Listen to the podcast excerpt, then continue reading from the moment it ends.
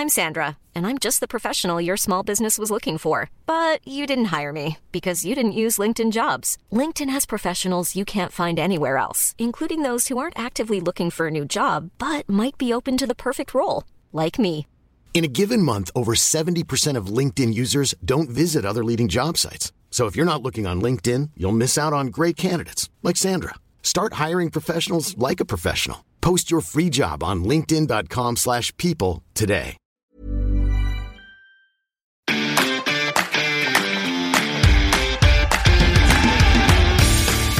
Geistpod, der FC-Podcast des Geistblog Köln. Hallo liebe FC-Fans und willkommen zur zweiten Folge des Geistpod. Einen Tag nach Schalke, einen Tag nach dem Ende der Hinrunde. Der FC hat gewonnen und wir werden heute ein bisschen über Schalke, aber vor allem über die Hinrunde sprechen und mal gucken, was uns in der Rückrunde erwartet. So sieht's aus, Marc. Wie war's denn auf Schalke? Du warst ja vor Ort. Äh, hat sich dein Herzschlag mittlerweile wieder beruhigt? Das war echt äh, ein besonderes Spiel. Erstmal extrem gruselig zum Anschauen. Ja, Fand ich zumindest. Ich ich weiß nicht, wie es am Fernseher war. Wenn wir korrespondieren während des Spiels ja auch immer so ein bisschen. Ich weiß nicht, ich glaube, so Worte wie, äh, ist das wieder gruselig, sind da gefallen. Ja, weil es halt wirklich. Also, ich hatte zwischenzeitlich so ganz kurz das Gefühl, oh, das ist gar nicht so schlecht. Ja. So, Ab der ersten Ecke, die ganz gefährlich reinkam. genau, und dann ist ja da ein Tor nach der Ecke gefallen, das wurde dann abgepfiffen, dann ein paar Minuten später fiel das 1-0 und dann hatte man plötzlich das Gefühl, so ein paar Dinge haben funktioniert. Markus Gisdol Die Chance von Easy, die war herausgespielt. Das war eine herausgespielte Chance. Ja, oder der Pfostentreffer dann, bevor der FC dann kollabiert ist in der zweiten Halbzeit, ja. Mhm. von Wolf auf Skiri. Das war ja plötzlich etwas, bei dem man gesagt hat, okay, da sind tatsächlich mal Chancen herausgespielt worden. Soll jetzt auch gar nicht polemisch klingen, ist einfach so. Das waren für mich gefühlt in diesem Jahr die ersten herausgespielten Torchancen. Ja, gefühlt hatte man den Eindruck, der FC hat äh, mal angefangen, Fußball zu spielen. Phasenweise, muss man dazu sagen. Markus Gisdol hatte betont nach Hertha, die haben quasi nur sich um die Offensive gekümmert. Vielleicht hat es minimal ein kleines bisschen gewirkt und sie haben immerhin gewonnen. Das muss man ja sagen, war das mit Abstand Wichtigste. Absolut. Also in diesem Spiel ging es wirklich einzig und allein um die drei Punkte und die hat der FC zum Glück geholt. Ja, also ich fand's, was mein Herzschlag anging, äh, fand ich es echt schwierig. Äh, ich habe mich selten über ein Gegentor so geärgert wie über dieses 1-1. Kam ein bisschen ähnlich dem gleich über das Gegentor gegen Augsburg. Da bin ich auch relativ ärgerlich geworden in dem Moment. Da durfte ich laut werden, weil ich zu Hause war. Gestern war ich im Stadion, da war ich leise und habe für mich geärgert. Ähm, umso äh, großartiger war dann ähm, der Moment, als der Thielmann das Ding reingejagt Ja, hat. aber das Gegentor gestern, das hätten ja, ich glaube, sechs Spieler vom FC klären können und das hat keiner geschafft. Deswegen hat mich das noch ein bisschen mehr geärgert als das Gegentor gegen Augsburg. Das stimmt. Also es war ein absolutes Kabinettstückchen, das sich die Abwehr da geleistet hat. Ähm, was hat für dich dieser Sieg jetzt geändert, wenn du auf die Rückrunde schaust? Oder würdest du eigentlich sagen, es hat sich nichts geändert? Schwierige Frage. Es hat geändert, dass wir acht Punkte Vorsprung auf äh, Mainz und Schalke haben. Das finde ich äh, eine der wichtigsten Punkte. Spielerisch hat es eigentlich die komplette Saison irgendwo wiedergegeben. Man hatte Glück, die Tore erzielt zu haben. Das äh, war schon gegen Dortmund so, das war gegen Mainz so, dass der Sieg am Ende geklappt hat in den beiden Spielen. Aber spielerisch, wenn ich jetzt aufs erste Spiel gucke und auf das Spiel gegen Schalke, war da relativ wenig Entwicklung. Da würde ich fast noch sagen, im ersten Saisonspiel gegen Hoffenheim habe ich mehr spielerische ähm, Elemente gesehen als jetzt gegen, Hoffen äh, gegen Schalke. Ja, die zweite Halbzeit gegen Hoffenheim war ja vielleicht spielerisch mit das Beste, was Ja. man vom FC in dieser Saison bisher gesehen hat. Insofern eher so eine Rückentwicklung. Ähm, aber über Markus Gisdol werden wir gleich mal sprechen und wie er die Mannschaft weitergebracht hat oder verändert hat oder eben auch nicht. Und ob er der richtige Trainer perspektivisch auch für Ja. den FC sein kann. Wollen wir einfach mal hören, was die, was die Fans äh, gesagt haben. Wir haben euch natürlich wie immer gefragt, ähm, und ihr habt uns viel geschrieben über Instagram. Genauso habt ihr uns viele Voice Messages zukommen lassen äh, über Anchor FM slash Geispod. Da könnt ihr uns auch äh, nach dieser Folge weiter äh, eure Voice Messages hinterlassen. Die werden wir später in der Folge abspielen. Jetzt erstmal, was die User uns geschrieben haben. Ja, also das Hin die Hinrunde ist ja seit gestern Geschichte und wir haben euch gefragt, schafft der FC den Klassenerhalt? Im Moment steht Relegationsplatz zu Buche. Bielefeld hat auch 3 zu 0 gegen Stuttgart gewonnen und ist damit wieder am FC vorbeigezogen. Und 51 Prozent von den Usern, die abgestimmt haben, haben gesagt, der FC schafft den Klassenerhalt. Also es ist fast ausgeglichen. Am Ende haben wirklich von den 2000 Leute ungefähr, die abgestimmt haben, 45 Stimmen den Ausschlag gegeben zugunsten, ja, der FC schafft den Klassenerhalt. Das ist relativ uneinig in der Fangemeinde, würde ich sagen. Ja, ich glaube, bei, man kann ja sagen, bei den acht Punkten, die der FC jetzt Vorsprung hat, dass das wirklich ein richtiges Brett ist für die anderen Mannschaften, um das noch aufzuholen, um einen Relegationsplatz zu erreichen. Also da muss echt viel passieren. Ja. Dann nehmen wir jetzt mal einfach an, der FC würde wieder 15 Punkte holen, dann müssten Mainz und Schalke 23 oder 24 Punkte je nach Tordifferenz holen. Das kann man sich aktuell kaum vorstellen. Aber man muss ja sehr, sehr vorsichtig sein. In ja, drück Saison. es anders aus. Mainz und Schalke müssten drei Spiele mehr gewinnen als der FC. Und Schalke hat in einem Jahr ein Spiel gewonnen. Ja. Also das ist wirklich sehr schwer vorzustellen, auch wenn sie jetzt Hündeler verpflichtet haben. Aber ob da jetzt ein 37-Jähriger den Karren aus dem Dreck ziehen kann, ich weiß es nicht. Aber es ist vielleicht auch viel Hoffnung, dass Schalke und Mainz das einfach nicht schaffen. Was haben denn die Leute Positives gesehen? Ja, Hast du da Marc, was gefunden? Es war gar nicht so einfach, in den ganzen Antworten ein paar positive Nachrichten zu finden, aber ich habe es versucht und ein paar habe ich tatsächlich gefunden. Sandra Broker zum Beispiel hat gesagt, immer die Ruhe bewahren. Ob das jetzt so extrem positiv zu werten ist, aber Hm. Da steckt ja zumindest drin, Ruhe bewahren und dann wird das schon. genau. Benny Cologne sagt, bis auf die Klatsche in Freiburg und der Niederlage in Bielefeld wäre ich den Umständen entsprechend zufrieden. Gut, gehen wir mal davon aus, der FC Okay. hätte in Bielefeld unentschieden gespielt, dann hätten wir jetzt 16 Punkte. Und ja, die Klatsche in Freiburg, da war einfach kein Punkt für den FC drin. Also Nein. so weit entfernt war der FC in keinem anderen Spiel. Und es war ja letztendlich, wenn man Bielefeld nimmt, ist Bielefeld so ein Beispiel für einige Spiele, Bremen. bei denen der FC knapp dran war Ja. und dann den einen oder sogar drei Punkte in Bremen abgegeben hat. Ja. Augsburg war ein Ein-Punktespiel. Ja. Mainz eigentlich ja auch, muss man ehrlicherweise sagen. da lief es dann andersrum, ja. Bremen lief es dann äh, schlecht für den FC. Bielefeld, du hast Hoffenheim eigentlich auch einen Punkt holen müssen. Mhm. Ja. Und dann äh, wärst du jetzt zumindest so Richtung 18, 19 Punkte unterwegs. Aber Freiburg hat schon einen großen Eindruck hinterlassen. Absolut. Aber ähm, was habe ich noch gefunden? Und ähm, Kuttenjohann hat uns etwas geschrieben. Und da sieht man mein Dilemma, dass ich ähm, mit aller Macht versucht habe, etwas Positives zu finden. Er hat nämlich gesagt, ganz klar deutscher Meister. Gut. Die Ironie kann ich natürlich auch verstehen, die sehe ich da drin. Aber Ja. ähm, ich habe versucht, ein paar positive Dinge zusammenzufassen, so wie auch SC Aloha Willig gesagt hat, zusammengefasst, es kann nur besser werden. Hoffentlich. Hoffentlich, ja. Weil Also- wenn es schlechter wird, dann sähe es sehr dünn aus. Dann sieht es äh, wirklich düster aus. Ja, also es gab viele von euch, die auch äh, die Saison bisher sehr negativ betrachten, weil man ja wirklich sagen muss, Schalke-Sieg hin oder her. Aber wir reden hier über 15 Punkte. Wir kommen auch gleich noch zu den Statistiken ähm, dieser Hinrunde und auch der gesamten Corona-Zeit. Ähm, die zeigt das sehr deutlich auf. Dr. Penguin 82 sagt, massives Trainerproblem. Gisdol hätte nie verlängert werden dürfen. Null Offensivkonzept, null. Eine Frechheit. Florian Couch sagt, kuriose Entscheidungen, keine erkennbare Spielphilosophie. Es hat an allem gefehlt in der Hinrunde. Und The Runes sagt, eine Hinrunde zum Wegschauen und eine Rückrunde, die mir als Fan Angst macht. Das Fazit war von sehr, sehr vielen von euch, ohne neue Spieler und neuen Trainer geht es Richtung Abstieg. Neue Spieler, neuer Trainer sind wir fast schon an dem Punkt, über den wir heute sprechen wollen. Ähm, dann schauen wir doch jetzt mal kurz auf die Statistiken, äh, um einfach mal so die Hinrunde einzuordnen. Ähm, ich fange einfach mal an, wenn das okay ist. Natürlich. Und einfach nur ein Blick auf die Tabelle. 17. Spieltag ist vorbei, 15 Punkte. 15 Punkte, Tabellenplatz 16. Ähm, aber diese Corona-Zeit, über die wir reden, ist die, die den FC so belastet, nicht nur finanziell, sondern auch sportlich. Denn man muss ja sagen, man kann mal davon ausgehen, dass in der Rückrunde sehr, sehr lange Zeit weiter keine Fans da sein werden. Das heißt, das ist die Bedingung, um die es hier geht. Ähm, und diese Bedingung hat den FC extrem viel gekostet. Äh, 27 Spiele haben wir äh, ohne Zuschauer bisher gesehen. 10 in der letzten, 17 in dieser Saison. Der FC hat 19 Punkte auf diesen 27 Spielen geholt. Und das muss man klar sagen, ist die Bilanz eines Absteigers. Ja. Drei Siege in 27 Spielen. Wow. Drei. 28 erzielte Tore in 27 Spielen, aber 56 kassierte Tore.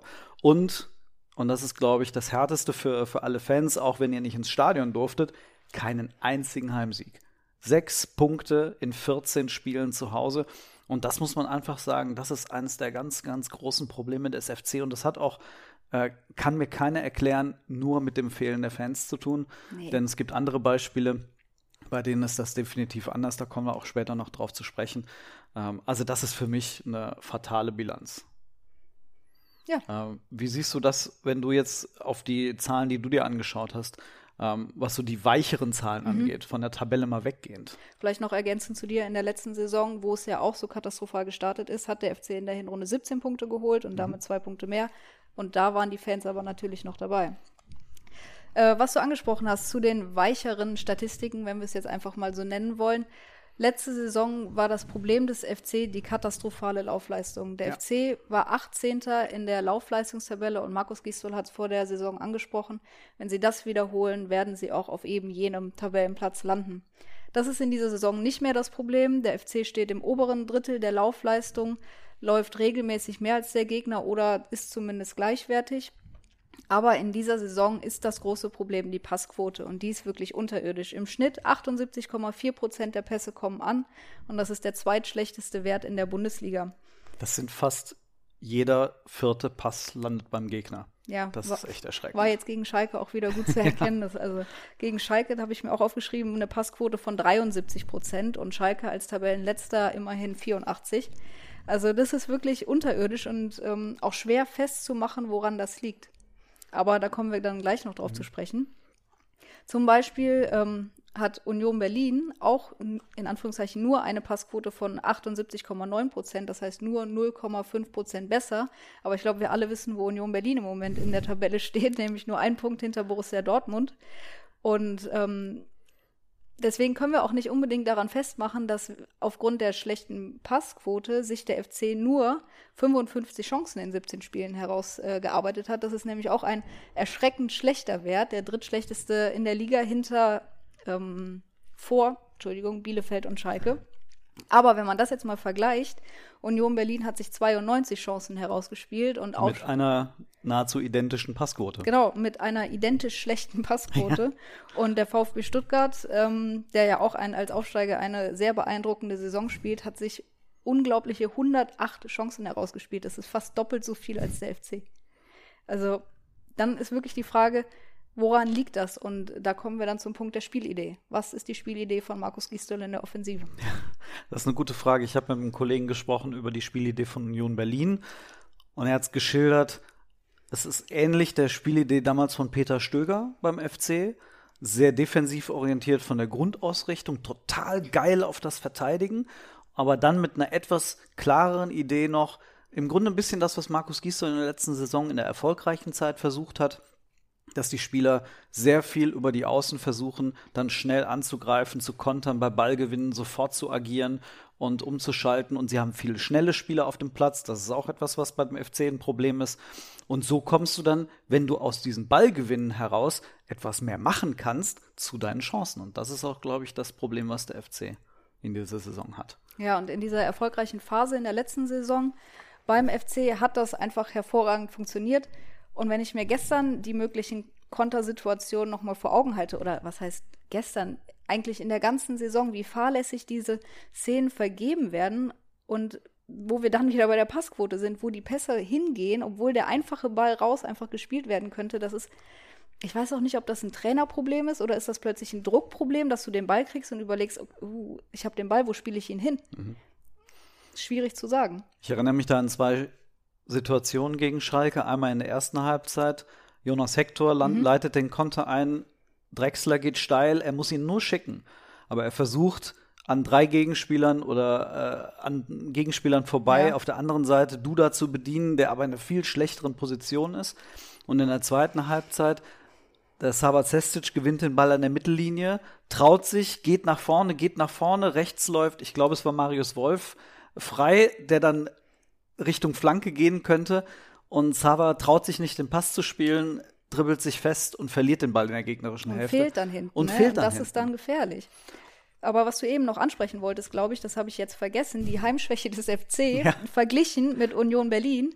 Union Berlin, denen fehlen auch die Fans. Union Berlin ist auch eine Mannschaft an der alten Försterei, die leben von ihren Fans. Ja. Aber die haben in neun Heimspielen 16 Punkte geholt. Vielleicht auch da wieder, weil sie einfach eine klare Spielidee verfolgen und die auch einstudiert haben. Die hat sich natürlich entwickelt unter Urs Fischer, äh, schon in der zweiten Liga. Das heißt, da ist ein gewisses Fundament dahinter, aber dieses Fundament hätte man jetzt im Laufe der Zeit auch irgendwann mal beim FC erwarten können. Und da bin ich wirklich gespannt, ob jetzt dann vielleicht mal irgendwann so ein Befreiungsschlag auch wirklich zu spüren ist, dass die Mannschaft vielleicht ja, ist ja die Frage, weiß sie, wie sie spielen soll und schafft es nicht? Oder hat sie die Vorgaben nicht, die ihr helfen könnte, um wirklich erfolgreich zu sein? Da bin ich jetzt halt mal gespannt, ob irgendwann mal vielleicht gedanklich irgendetwas Klick macht, dass man sagt, okay, der Druck ist vielleicht weg, um gegen Schalke zu gewinnen. Das haben wir jetzt geschafft. Und jetzt können wir uns vielleicht irgendwann mal konzentrieren, ein bisschen besseren Fußball zu spielen. Oder ob auch wirklich die, einfach die Vorgaben fehlen. Ja, ich, ich würde äh, das, was du sagst, gerne glauben, dass das passiert. Allerdings fällt es mir relativ schwer, weil dieser, dieser Aha-Moment, der müsste doch in der letzten Saison da gewesen sein. Nach diesen acht Siegen in zehn Spielen, dann musst du es doch verinnerlicht haben. Und du kannst mir doch nicht erzählen, dass die Corona-Pause dazu geführt hat, dass plötzlich nichts mehr funktioniert. Nee, wobei ich da aber sagen würde, wenn du natürlich körperlich nicht mehr in der Lage dazu bist, weil du vielleicht auch, vielleicht haben sie in der Corona-Pause nicht gut gearbeitet, sodass sie wirklich nicht körperlich fit waren. Und dann kannst du gewisse Laufwege nicht mehr machen, dann kannst du, dann bist du einfach nicht mehr in der Lage, das umzusetzen, was du eigentlich ähm, umsetzen musst. Ja, aber dazu Jetzt- sind sie ja jetzt offensichtlich wieder in der Lage. Ja, und dann hast du aber jetzt eine andere Offensive und mit der ist es einfach nicht einstudiert. Es funktioniert bisher einfach noch nicht. Also es gab Situationen beispielsweise jetzt auf Schalke, da hat man den Spielaufbau vom FC gesehen mit drei oder vier Spielern hinten. Dann gab es einen Spieler im Mittelfeld und fünf Spieler versuchten auf einer Höhe äh, vorne in irgendeiner Form in Räume für lange Bälle zu gehen. Das war's. Es gab keinen Anspielraum irgendwie im Mittelfeld. Es gab niemanden, der mal irgendwo reingelaufen ist. Da gab es ein paar Situationen, bei denen ich mich dachte, bei denen ich mir dachte, okay, es gibt für die Innenverteidiger nur eine Möglichkeit, einen langen Ball. Ja. Und das war's. Und das kann es nicht sein, schon gar nicht gegen einen stehenden Gegner. Damit hast du ja äh, nur ganz wenige äh, Chancen. Da musst du halt mal irgendwie versuchen, dich zu kombin durchzukombinieren. Ja, aber dabei sind wir jetzt auch wieder irgendwie bei der Frage, hat dieser Schalke-Sieg jetzt irgendetwas verändert oder war das Spiel einfach viel besser als die Spiele davor? Und wenn du dir dann die Statistiken vor Augen führst, du warst in jeder Statistik außer der Laufleistung, wobei man da sagen muss, du bist 45 Minuten lang dem Gegner hinterhergelaufen, Gegner und Ball, dann läufst du zwangsläufig einen Kilometer mehr vielleicht als der Gegner. Aber du warst in allen Statistiken, Passquote, Ballbesitz, Zweikampf, äh, Zweikampfwerte, warst du schlechter als der Tabellenletzte. Und das finde ich wirklich bedenklich. Und ja, dann gewinnst du das Spiel hinten raus. Horst Held hat es heute einen Charaktersieg genannt. Das ist es vielleicht auch, aber mehr nicht. Nee, mehr glaube ich auch wirklich nicht. Denn Markus Gisdol hat zwar gestern davon gesprochen, dass der Sieg verdient war. Da würde ich aber auch definitiv wieder sagen, da hat er in der öffentlichen äh, Wahrnehmung seiner Mannschaft es wieder deutlich zu gut gesehen. Er hat auch diese Situation, in der der in der der FC meiner Meinung nach fast kollabiert ist in der zweiten Hälfte, Ja. hat er davon gesprochen, dass die Spieler eigentlich nichts falsch gemacht haben. Und da muss ich mir, mich dann fragen, wenn die Spieler nichts falsch gemacht haben, wie kann es dann sein, dass du gegen Schalke, also dich, äh, die, die wurden komplett überrollt. Ja. Und das, da hat es dann wiederum äh, nicht gestimmt. Ähm, und da ist die Frage, war das eine taktische Frage oder war das auch eine, eine Kopffrage? Haben die vielleicht auch einfach wie ganz am Anfang des Spiels, sagen wir, einfach Schiss in der Buchs gehabt, weil sie geführt haben und wussten plötzlich, dass sie was verlieren können. Oh, und jetzt fällt der Ausgleich und oh, jetzt können wir vielleicht wirklich was verlieren und dann sind es nur noch zwei Punkte bis Schalke. Äh, vielleicht war das auch einfach ein, ein rie- riesengroßes Kopfproblem. Ja, und ich weiß, du hast Markus Gisdol auf der Pressekonferenz hinterher ja gefragt, was seiner Meinung nach die Gründe für diesen Einbruch in der zweiten Halbzeit waren. Aber Ich habe für mich als Zuseher dieser Pressekonferenz hinterher keine zufriedenstellende Antwort darauf bekommen. Nein. Das ist aber, glaube ich, etwas, was ähm, man beim FC beobachten kann, mhm. dass man relativ, also dass die Aufarbeitung intern stattfindet und man extern relativ wenige Erklärungsansätze bekommt. Ja. Also das hält der FC ähm, intern ob man das jetzt bewerten möchte oder nicht, aber ich glaube, das ist etwas, was auch manchmal dazu geführt hat, dass Markus Gisdol kritisiert wurde für das, was er öffentlich gesagt hat. Ja. Ähm, weil er einfach öffentlich keine Erklärungen liefert für das, was die Mannschaft abliefert. Und das muss man in der Hinrunde bisher oder nach der Hinrunde konstatieren, was sehr, sehr wenig gewesen ist. Das stimmt. Aber ich würde, um nochmal aufs Schalke-Spiel zu sprechen zu kommen, auch sagen, der FC ist mit einer verdienten Führung in die Pause ge gegangen. Mhm. Hat vielleicht ein bisschen gebraucht, um ins Spiel zu finden, war dann aber meiner Meinung nach wirklich gut drin. Aber was dann in der zweiten Halbzeit nach dem Gegentreffer passiert ist oder praktisch nach dem Fast-Eigentor von Kabak, das war einfach erschütternd. Selbst wenn sich die Mannschaft am 16er den Ball erobert hat, der war ja nach drei Metern, war der Ball wieder weg. Da war überhaupt keine Kontrolle mehr. Nee. Auch beispielsweise von jemandem wie Jonas Hector von dem man das eigentlich erwarten müsste. Und da merkt man einfach noch, dass er wirklich lange raus war. Ähm, da ist er eigentlich jemand, der das hätte in die Hand nehmen müssen, was mich gewundert hat. Markus Giesler hat überhaupt nicht eingegriffen. Eine Viertelstunde lang, wir haben oben auf der Pressetribüne gesessen und haben uns gefragt, wann kommt ein Wechsel? Wann kommt, also äh, beim Handball hätte der Trainer eine Auszeit genommen, irgendwie den Spielunterbruch herbeizuführen. Und wenn du das im Fußball nicht kannst, zumindest ziehst du dann mal irgendwann einen Wechsel. Und er hat bis nach der 70. Minute gewartet, bis er dann irgendwann Hector rausgenommen hat. Mhm. Das hätte meiner Meinung nach schon nur wenige Minuten nach dem 1-1 passieren müssen, ja. damit man dem Schalke, äh, der Schalke-Lawine irgendwie mal ein Ende setzt. Und danach ging es ja dann auch wieder. So Mitte der 70, 75. Minute wurde es zumindest etwas ruhiger. Es wurde nicht viel besser nach vorne. Aber der FC hatte mal zumindest mal wieder ein, zwei Ballbesitzphasen. Und da hätte ich mir von Gisdol gewünscht, dass er schneller reagiert, dass er klarer reagiert. Ja.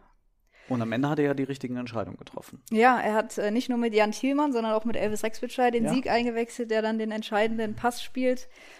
Da hat er ein glückliches Händchen bewiesen.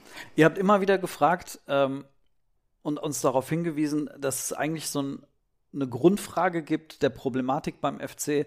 Ist es ein Kaderproblem oder ist es ein Trainerproblem? Ähm, das sind eigentlich so die, oder ist es vielleicht beides? Ähm, wie würde, was würdest du sagen, was ist für dich schwerwiegender? Naja, um äh, meiner Linie treu zu bleiben, ich glaube, dass ich vor einer Woche gesagt habe, der Kader ist gut, der Kader ist nicht so schlecht, äh, wie Platz 16 jetzt dasteht, müsste ich zwangsläufig sagen, das Problem ist Markus Gistol. Aber ich bin mir absolut unsicher, was ein anderer Trainer besser machen würde und ob es ein anderer Trainer besser machen könnte. Was würdest du dir, wenn dann, von einem anderen Trainer erhoffen? Eine Spielidee in der Offensive und vielleicht eine klarere Linie, was die Personalentscheidungen angeht. Ähm, wir haben es schon mal angerissen, jetzt nicht in diesem Podcast, aber auch in verschiedenen Artikeln. Dieses Spiel mit Hoche Mire, er macht äh, super Auftritte gegen äh, Leipzig im DFB-Pokal und äh, ist dann nach äh, dem Untergang in Freiburg völlig außen vor, fliegt zweimal aus dem Kader, wo ich sagen würde, okay, Meret war auf gar keinen Fall der schlechteste in diesem Spiel. Ja, Meret ist so eine Personalie, die zeigt für mich, dass Markus Gisdol, ich will jetzt nicht sagen, auf der einen Seite Lieblingsspieler hat und auf der anderen Seite Spieler, die sich nichts erlauben dürfen. Aber Meret ist für mich ein Spieler, der unter Markus Gisdol sich eigentlich keine Fehler erlauben darf. Ansonsten verliert er sofort seinen Platz. Ähm, das fand ich bemerkenswert, äh, dass man ihn im Grunde so öffentlich und sichtbar zum Sündenbock dieses Freiburg-Spiels gemacht hat. Ja. Wenn man sich eigentlich anschaut, wann ist der Einbruch passiert? Wann ist der FC wirklich in sich zusammengesackt? Nachdem Mire ausgewechselt Nachdem wurde. Nachdem Mire ausgewechselt ja. wurde. Das 0 zu 1 geht in Teilen auf seine Kappe, ist aber ein Torwartfehler. Wenn Timo Horn da rausgeht und das Ding einfach wegbombt, dann äh, reden wir über äh, kein definitiv, kein definitiv äh, frühes 0 zu 1. Ja. Und Meret war vorher so stark und jetzt hast du ihn meiner Meinung nach kaputt gemacht. Der kommt in dieser Saison nicht mehr wieder. Und gestern auf Schalke hättest du ihn gebraucht. Ja, habe ich auch. Also, es war ja schon bei der Zichos-Verletzung, dass du eigentlich keinen Innenverteidiger mehr hattest, den du einwechseln konntest. Dann hat Gistol Janis Horn in die Innenverteidigung gezogen, aber dann habe ich, ich weiß nicht, wann war der Zusammenprall ähm, von Borno, wo er liegen geblieben ist, 82. Minute ungefähr. Ja, irgendwann in der Schlussphase. Und ich dachte, okay, wenn der jetzt raus muss, was machst du denn dann? Dann musst du Benno Schmitz einwechseln. Ja. Und dann hast du Sava Cestic als ein, ein einzigen Innenverteidiger in der Dreierkette und mit Benno Schmitz und mit Janis Benno Horn. Schmitz und Janis Horn links und rechts. Das gute musst Nacht. du dir erstmal anhören. Wobei gute Nacht ist jetzt vielleicht ein bisschen fies für die drei, aber ja, aber das ist ja auch ist ja positionsfremd, eben- unabhängig davon, was wir jetzt von den Spielern vielleicht halten. ja, das ist in dem Moment. Dir fehlt dann, wenn du eine Dreierkette spielst, dir fehlt dann auf der Bank der vierte Innenverteidiger, den du brauchst. Und wenn du Meret nach Schalke mitnimmst, der war ja vor Ort. Gisdol ist ja mit 21 Spielern hingefahren. Dann musst du ihn im Kader belassen, wenn du weißt, dass du definitiv mit Dreierkette verteidigen willst. Ja. Aber gut, jetzt sind wir ein bisschen wieder äh, auf den Kader abgedriftet und auf Meret, aber eigentlich war die Frage nach Markus Gisdol und das ist ja auch eine Frage, die ihr uns immer wieder stellt. Wie steht ihr zu Markus Gisdol? Und deswegen frage ich dich jetzt. Wobei ich trotzdem noch einen Schritt zurückgehen will, Okay. doch nochmal zum Kader. ähm, denn letztendlich die Kaderfrage hängt sich ja vor allem an der Offensive auf. Und wir sind dann noch in der Transferperiode. Was passiert noch? Ähm, ich glaube, das große Problem ist das gleiche, wie wir 2017 gesehen haben. 2017, Modest, alle wissen das. Modest ist gegangen, alle haben gewarnt, wenn ihr Modest abgebt, ihr müsst die Tore auf mehrere Schultern verteilen. Ihr dürft nicht einfach nur einen Ersatz holen und darauf hoffen, dass es funktioniert. Jetzt in diesem Sommer war es ja noch viel dramatischer. Klar, Toni hat 25 Tore damals geschossen und die waren weg. Aber es war, war ein Spieler, der gegangen ist. Im Sommer äh, letzten Jahres war es Uth weg, sechs Tore in der Rückrunde. Cordoba weg, ein Dutzend Tore. Und Florian Kainz hat sich in der Vorbereitung verletzt. Die haben zusammen fast die Hälfte der Tore in der letzten Saison geschossen. Und die waren alle nicht mehr da. Und das wussten alle. Und wir haben gewarnt und gesagt, ihr müsst diese Spieler ersetzen und ihr müsst sie auch so ersetzen mit Leuten, bei denen ihr wisst und sicher sein könnt, dass sie in der Bundesliga Tore schießen. Anderson halte ich immer noch da äh, für einen guten Transfer, der einfach sehr viel Pech hatte durch die Verletzung. Duda, okay. Und bei Limnios und Arokodara, über die haben wir schon gesprochen. Das war ein Risiko, es war ein Fehler und ich glaube, das ist der Punkt, der dem FC immer noch nachhängt. Kader gut, ja. Stürmer fehlt meiner Meinung nach auch ja. Ja, Marius Wolf hast du jetzt in der Aufzählung der Neuzugänge äh, nicht Stimmt. erwähnt. Der ist meiner Meinung nach ein sehr guter Neuzugang, hat allerdings jetzt, wie viele Spiele hat er gemacht? 15? 14? 15 müssten es 15? sein. Hat null Scorerpunkte. Mein klar, Markus Gitzel hat ihn zunächst vorwiegend als Rechtsverteidiger eingesetzt, aber auch von da kann man ja mal eine anständige Flanke vielleicht in die Mitte schlagen. Nur ist da ja auch leider keiner, der die verwerten kann, wenn wir mal ehrlich sind. Aber was ich bei dir so raushöre, du machst das Ganze eher am Kader fest. Nein, ich sage nur, es ist, der Kader ist auf jeden Fall ein Teil davon. Also ich finde, die Schuld kann man nicht einfach nur auf den Trainer abladen. Ich finde, der Trainer ist der Hauptverantwortlich für den Kader. Er muss mit einem Kader arbeiten, egal wie der Kader aussieht. Er muss das Beste aus diesem Kader rausholen. Das tut er nicht, meiner Meinung nach. Marius Wolf ist ein gutes Beispiel. Ähm, aber ich finde trotzdem, dass der FC Fehler im letzten Sommer gemacht hat und dass diese Fehler auch dazu beigetragen haben. Ich will nicht in die Tiefe gehen, was möglich gewesen wäre mit dem Geld, das man für Arokodara und Lemnios ausgegeben hätte, was man in andere Spieler hätte investieren können, die vielleicht Bundesliga oder zumindest Zweitliga-Erfahrung in Deutschland gehabt hätten. Ähm, ich glaube aber, dass, äh, und auf deine Frage zurückzukommen, ich glaube, dass Markus Gisdol nicht das Beste aus diesem Kader herausholt. Marius Wolf ist ein Offensivspieler. Und wenn ich weiß, ich habe hinten rechts ein Problem, aber ich habe auch ein Offensivproblem, dann löse ich das Defensivproblem doch nicht, indem ich der Offensive noch mehr einen Spieler wegnehme. Dann versuche ich doch, das Beste aus diesen Spielern hinten herauszuholen, indem ich eine Formation finde, die für diese Spieler das Beste ist. Und zwar für die, die da sind. Und dann versuche ich, diese Spieler weiterzuentwickeln. Und das fehlt mir. Siehst du bei, bei den Spielern in den letzten Monaten eine wirkliche weiter, individuelle Weiterentwicklung? Nein.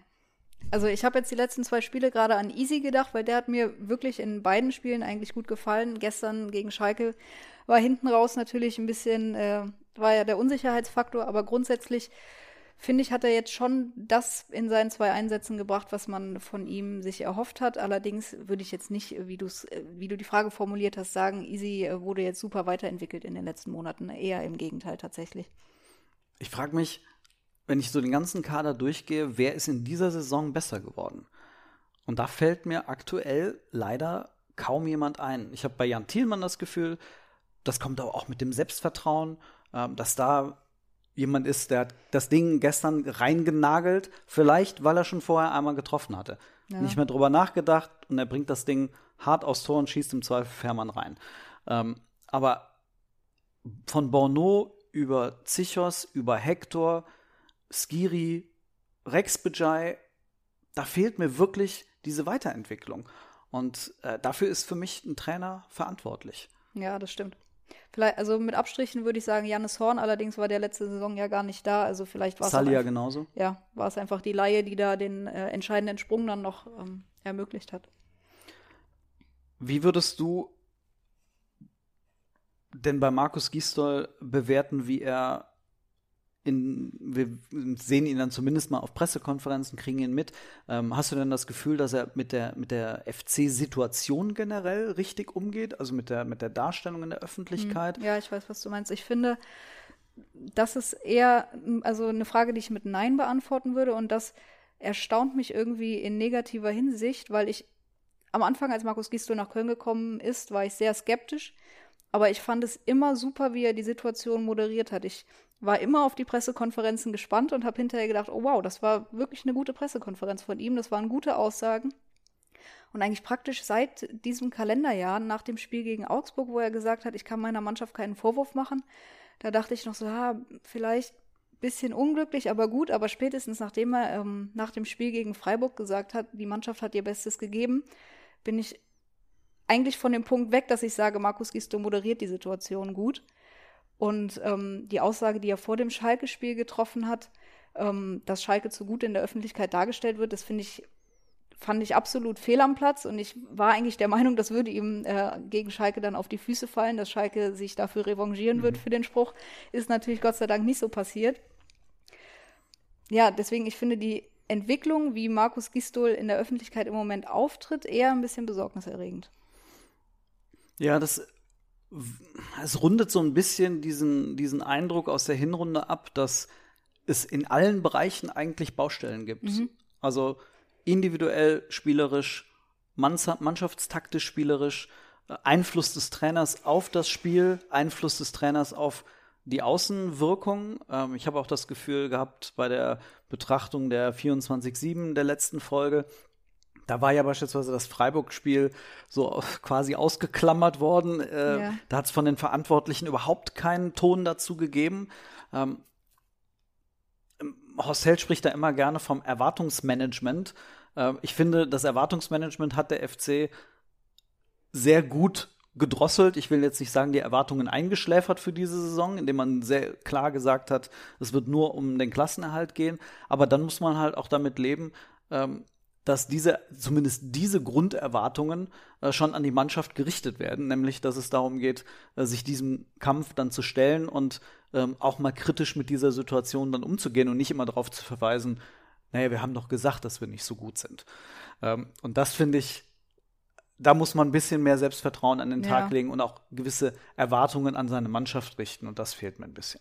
Ja, zuletzt hatte er, also der Druck auf seine Person ist ja selbstredend immer größer geworden mit jedem nicht gewonnenen Spiel, mit jedem Spiel, wo kein Tor erzielt wurde, wo keine Idee zu sehen war. Und er hat immer gesagt, das hat er auch schon in der letzten Saison gesagt, er persönlich verspürt keinen Druck. Und das habe ich ihm eigentlich immer abgekauft, aber in den letzten Wochen hatte ich auch, wenn man ihn dann angeschaut hat, immer weniger das Gefühl, dass er wirklich keinen Druck verspürt. Und ich glaube auch, dass man ihm gestern angesehen hat, dass da enorm viel Last dann doch von ihm abgefallen ist.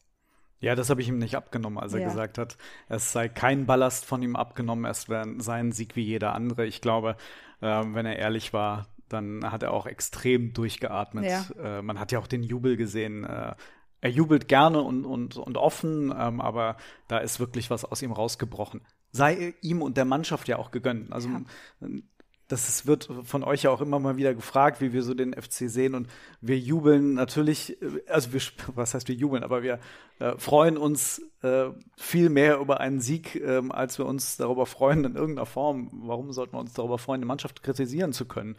Ähm, ja, das ist Quatsch. Ja. Also am liebsten würden wir jede Woche über einen FC-Sieg schreiben. Äh, und berichten. Ja, du hast und gesagt, wir, wir würden gerne sehr viel positiver über den FC sprechen und berichten. Der FC macht es uns nur einfach sehr, sehr schwer.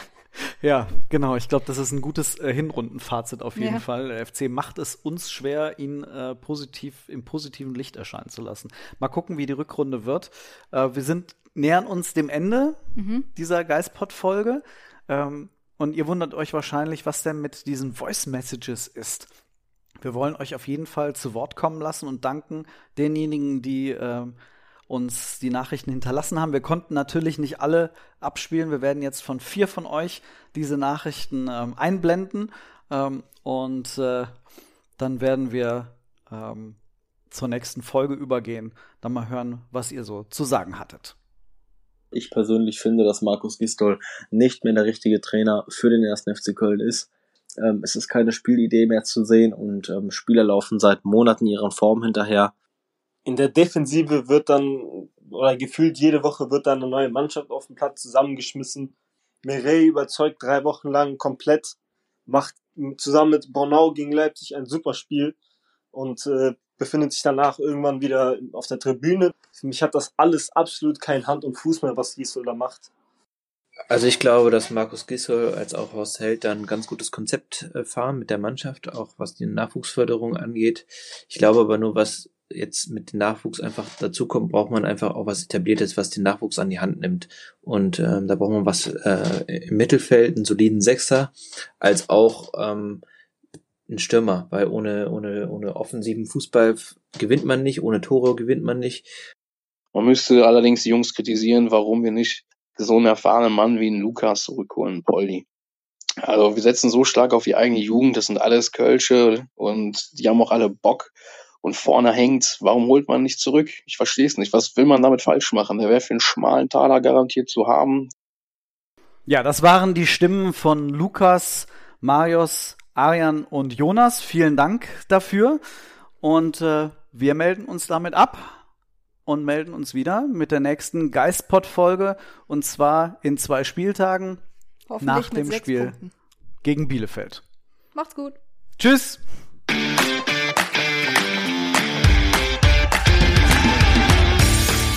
Geistpod, der FC-Podcast des Geistblog Köln.